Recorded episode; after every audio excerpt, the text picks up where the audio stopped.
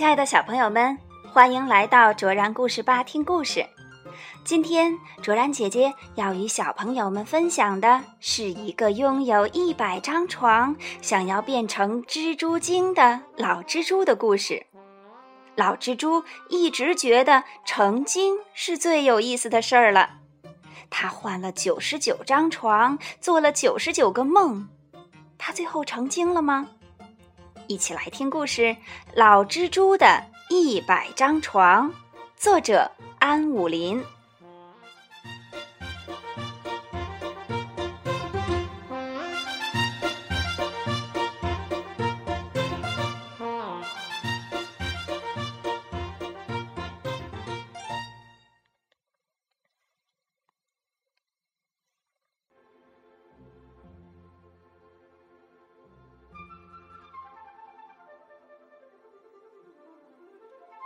在一个森林里，住着一只一百岁的老蜘蛛。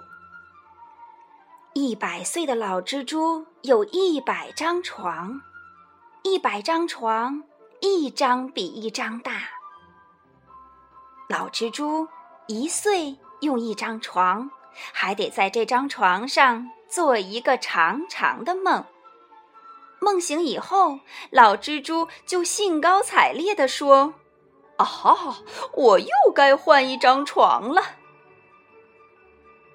拥有一百张床，在一百张床上做一百个梦，老蜘蛛就可以变成精了。所有的蜘蛛都是这样一点儿一点儿变成精的。老蜘蛛在第一百张床上已经做了九十九个梦。刚刚开始做第一百个梦，他想：当我一觉醒来的时候，自己竟然变成了精，那该是多么快活的一件事儿啊！老蜘蛛刚刚入梦，他梦见自己正向一座金碧辉煌的宫殿走去，突然。他被吵醒了。有一只小松鼠在树上跳来跳去，快活地跳着松鼠舞。它越跳越快，越跳越远，最后竟然跳到老蜘蛛的一百张床那个地方了。咦，那是什么东西？小松鼠发现了老蜘蛛最小的那一张床。小松鼠一分神儿，不小心从树上掉了下来。哈，真巧，它又被弹了起来。它落在老蜘蛛最小的那张床上了。这是一张精致而又漂亮的床，小松鼠惊奇极了。它想，这是哪个宝宝睡过的床呢？睡过这张床的人肯定既快乐又幸福。谁的床？这是谁的床？小松鼠不停地走着，不停地喊着。它发现一张床，又发现了一张床，床一张比一张大。哦，那个宝宝一年比一年大了，肯定得换床呀。他想，这些床就像宝宝的影集一样，有纪念意义呢。小松鼠一边喊着，一边数着：“谁的床？这是谁的床？一、二、三、四、五、六。”数到一百张床的时候。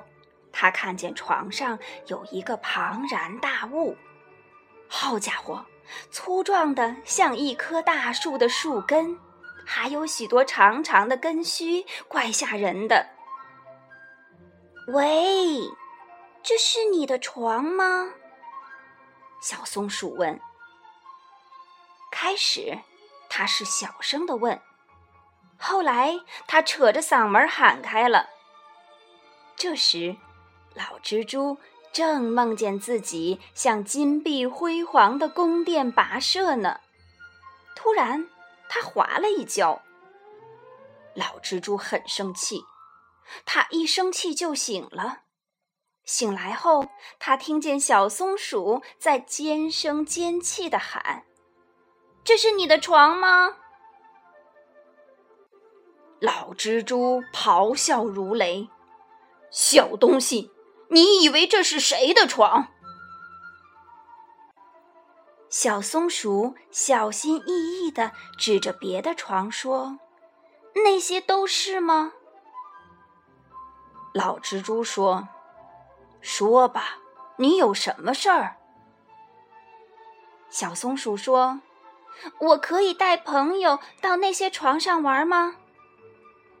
老蜘蛛不耐烦地说：“可以，只是别吵醒我，不然。”我会很很很生气的。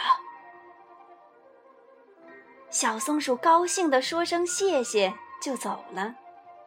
他首先把这个好消息告诉了小白兔。小白兔是他最要好的朋友嘛。小白兔又把这个消息告诉了小花狗。小花狗是小白兔的好朋友。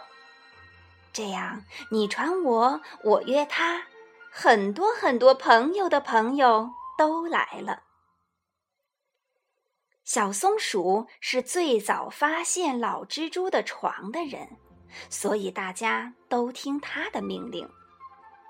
小松鼠说：“咱们可以在床上跳舞，也可以睡觉，但不能喧哗，更不能唱歌。”因为老蜘蛛正在睡觉，我们吵醒它，麻烦可就大了。他是一个脾气古怪的人。一人一张床，大家都很高兴。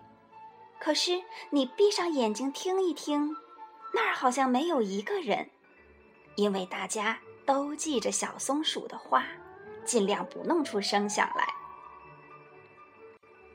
后来来了一只大象，大象摇摇晃晃跳上了第九十九张床，啊，真好玩啊！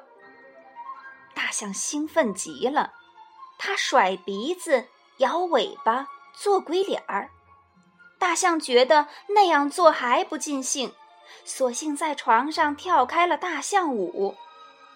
大象的脚踩在床上。